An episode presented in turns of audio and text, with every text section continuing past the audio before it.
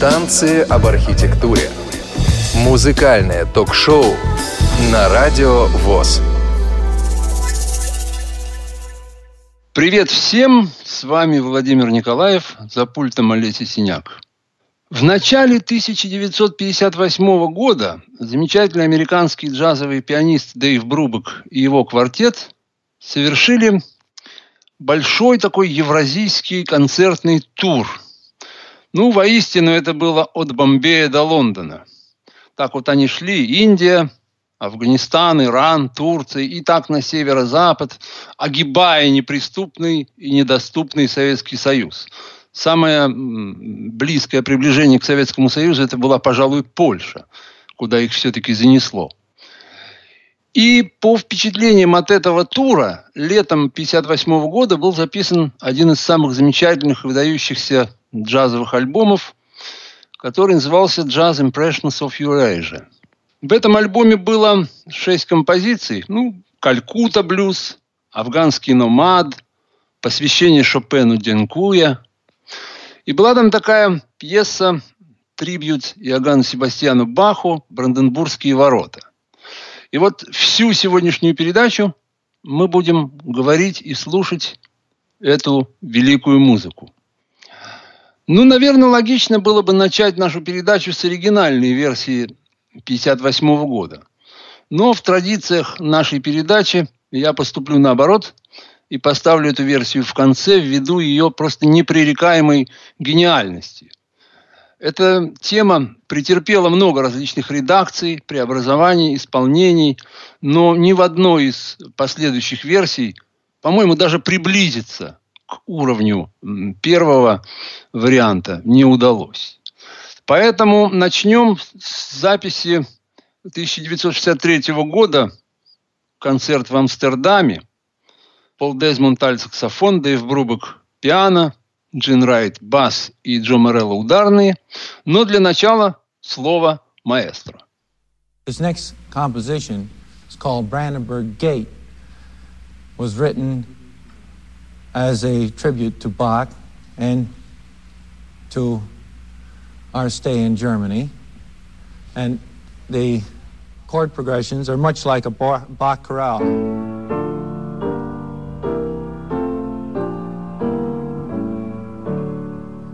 treatment is slightly different.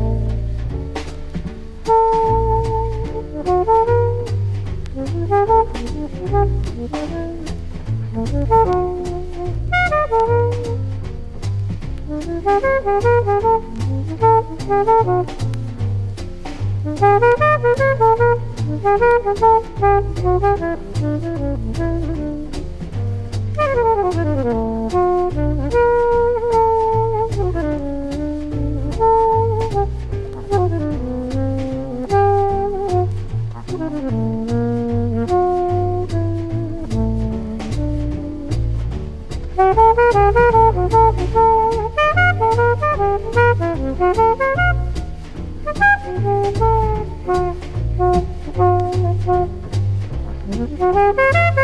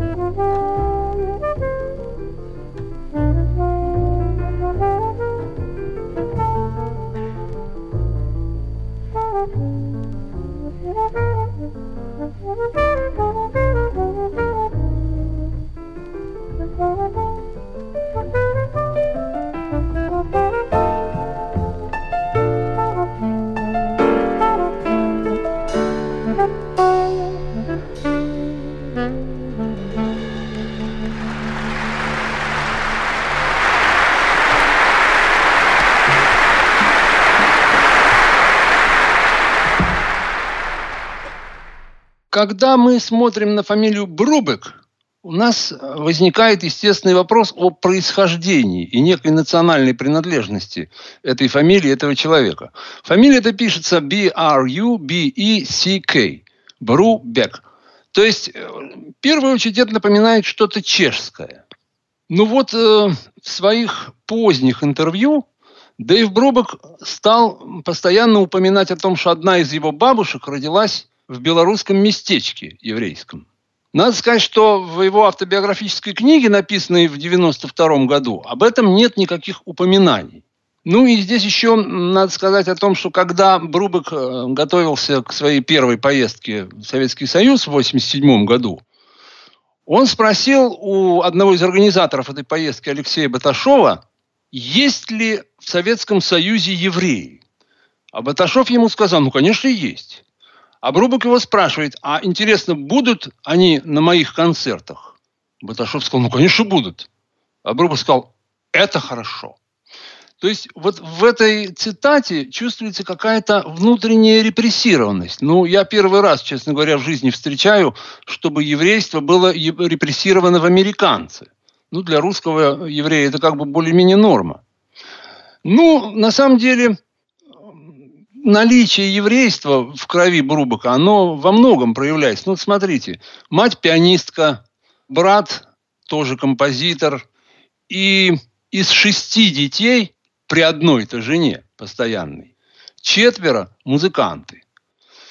И неудивительно, что в определенный момент, а именно в 1973 году, когда дети подросли, возникла идея поиграть семейным квартетом.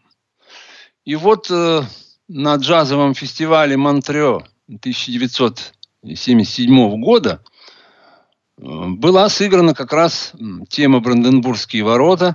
Итак, Дариус Брубек – электропиано, Крис Брубек – бас-гитара, Дэн Брубек – ударные и папаша Дэйв Брубек – фортепиано.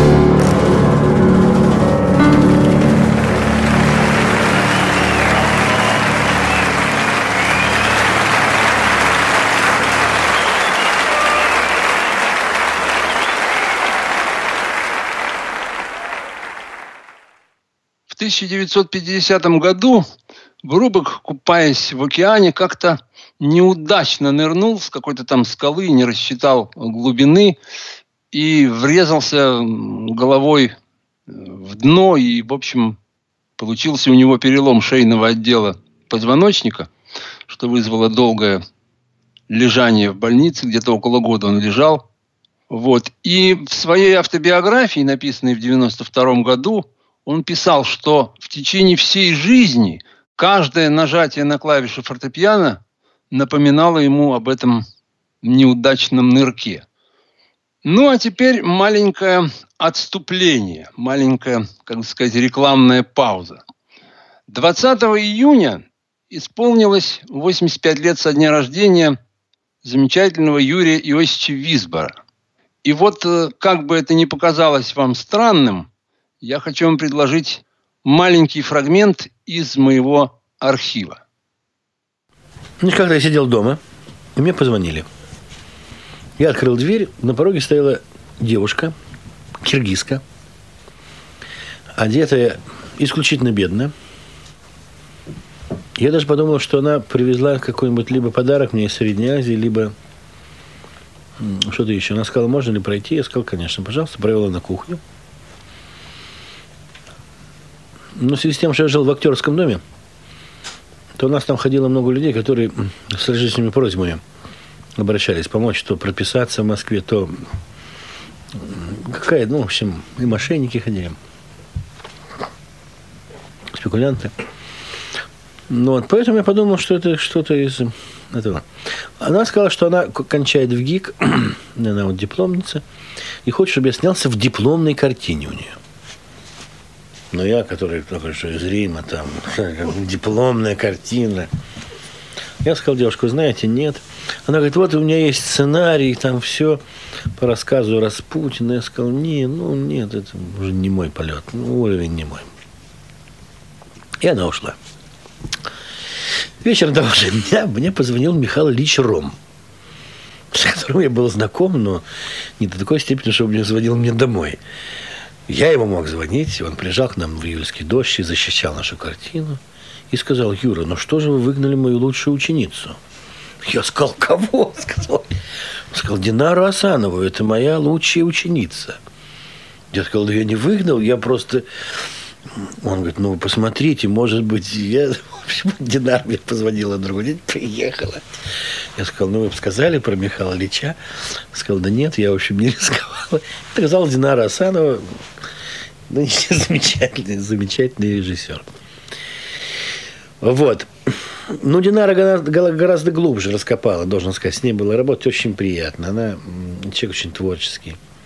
И она гораздо глубже раскопала эту историю, за которой просто видели какой-то парафраз, так сказать, Лолиты такой на социалистическом уровне. А о чем там в двух словах речь? Это, ну, надо рассказ прочитать Распутина Рудольфе о том, как девочка в 14 лет влюбляется в 30-летнего мужчину, живущего у них во дворе. Со всем вытекающим сюда последствиями. Вот. Мы снимали в Вильнюсе, и очень хорошо. В итоге э, Динара сняла фильм в пять частей но все равно он вышел в две части. И, в общем, тоже Михаил Ильич защищал эту картину. Герасимов топил ее, а Михаил Ильич защищал. Позиции те же самые. Роль кого там? Там две роли всего. Две роли, да? Угу. Мужчина, женщина, да. Моя, моя роль мужчины. Сейчас. Сейчас ее можно посмотреть? Ее можно посмотреть только, она только в Ленинграде есть. В прокате ее уже нет. Это прокатная картина, она прокатывалась. Но она только в Ленинграде на Ленфильме лежит, и вторая копия лежит у самой Динары Асановой. А Динара где? В Ленинграде на Ленфильме работает. Она там работает. Да, глава, так сказать, новой волны. Ну вот известно, что Юрий Иосифович Висбор был большим поклонником творчества Дэйва Брубака, и в некоторых своих документальных фильмах он использовал его музыку вынося ее как бы на суд советских слушателей, которым она в те времена была недоступна. И когда Динара Асанова подбирала музыку для фильма «Рудольфио», то Юрий Иосифович посоветовал ей вот использовать некоторые фрагменты из Дэйва Брубека. Ну, я понимаю, что, может быть, это немножко смешно, крутить в радиопередаче фрагменты из кинофильма, но все-таки пусть прозвучит эта сцена, которая сопровождалась как раз Бранденбургскими воротами Брубака. Ну, а кто захочет посмотреть фильм, то это не так сложно. Теперь в интернете это вполне доступно. Ио, Рудольфио, какой ты молодец, что позвонил. Ты можешь сейчас ко мне зайти? Могу. Ну, заходи. Мгм. Мгм.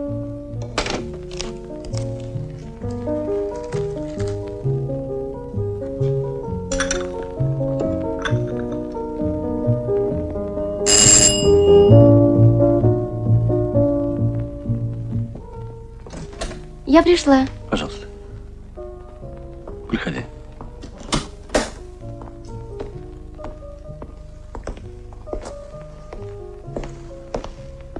Ио, я хотел бы поговорить с тобой. Со мной говорила твоя мама. Говорила все-таки. Да. Ну, если бы она не говорила, все равно я сам бы хотел с тобой поговорить.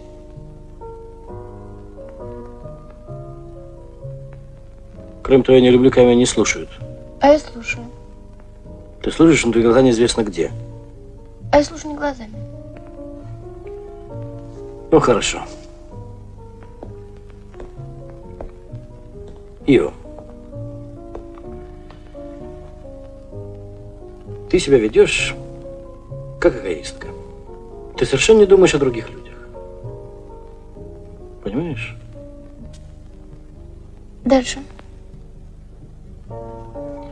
Ты постарайся понять, что не все то, что интересно и приятно тебе,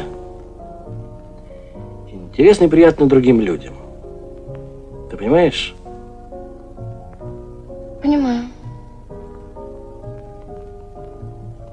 У тебя нет подруг, это тоже нехорошо. Я заведу. Вообще, о чем ты думаешь? Я думаю о вас.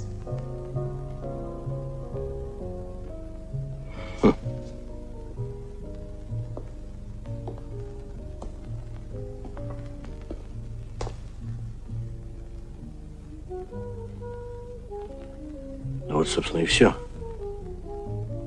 О чем я хотел поговорить.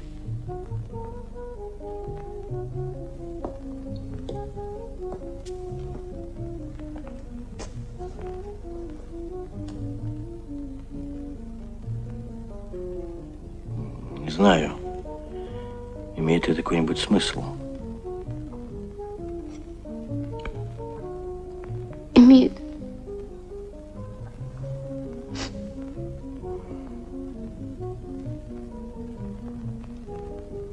Без слез.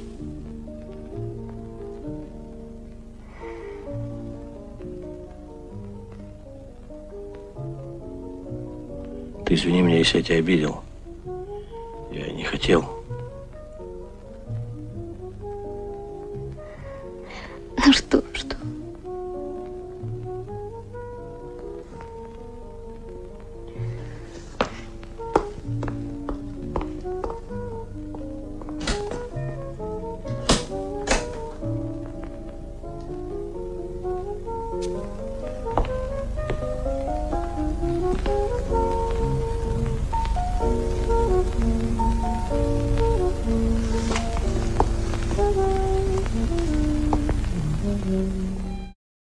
После войны, в которой Дэйву Брубаку тоже довелось поучаствовать, он служил в музыкантской команде в американских войсках, находившихся во Франции. Так вот, после войны он учился у замечательного французского композитора Дариуса Мио. Академический композитор, замечательный, известный. И это было, пожалуй, самым главным музыкальным образованием Дэйва Брубака. Ну, даже вот э, сына своего старшего он назвал Дариус в честь Мио. И в своей творческой жизни он очень много написал и академических произведений. Больше всего он любил жанр оратория. И вот где-то в конце 2000-го, в начале 2001 года был такой проект совместный квартета Дэйва Брубака и Лондонского симфонического оркестра. И вот для этого проекта Дэйв Брубак расписал большую такую сложную разработку темы «Бранденбургские ворота». Вот давайте ее послушаем.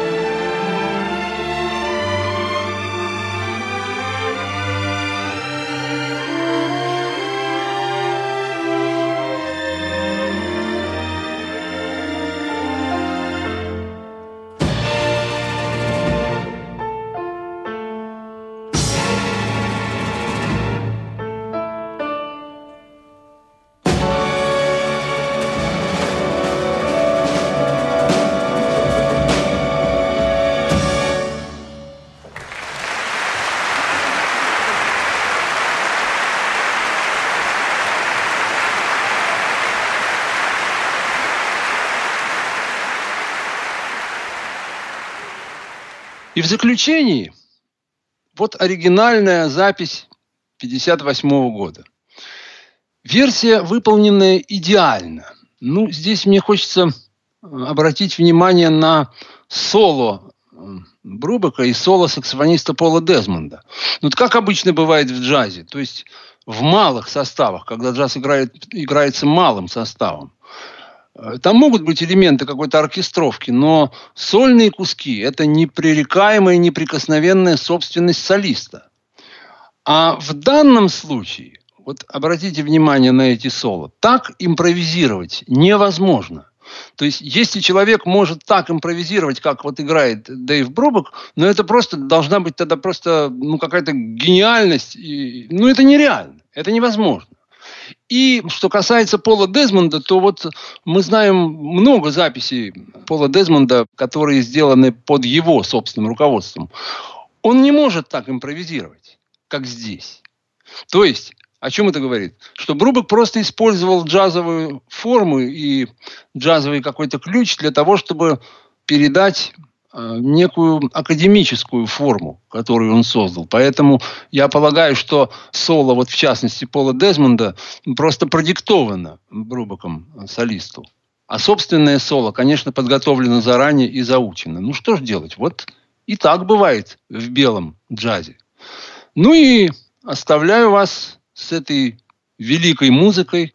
Джо Морелло ударные, Джо Бенджамин бас, Пол Дезмонд аль-саксофон, Дэйв Брубок фортепиано.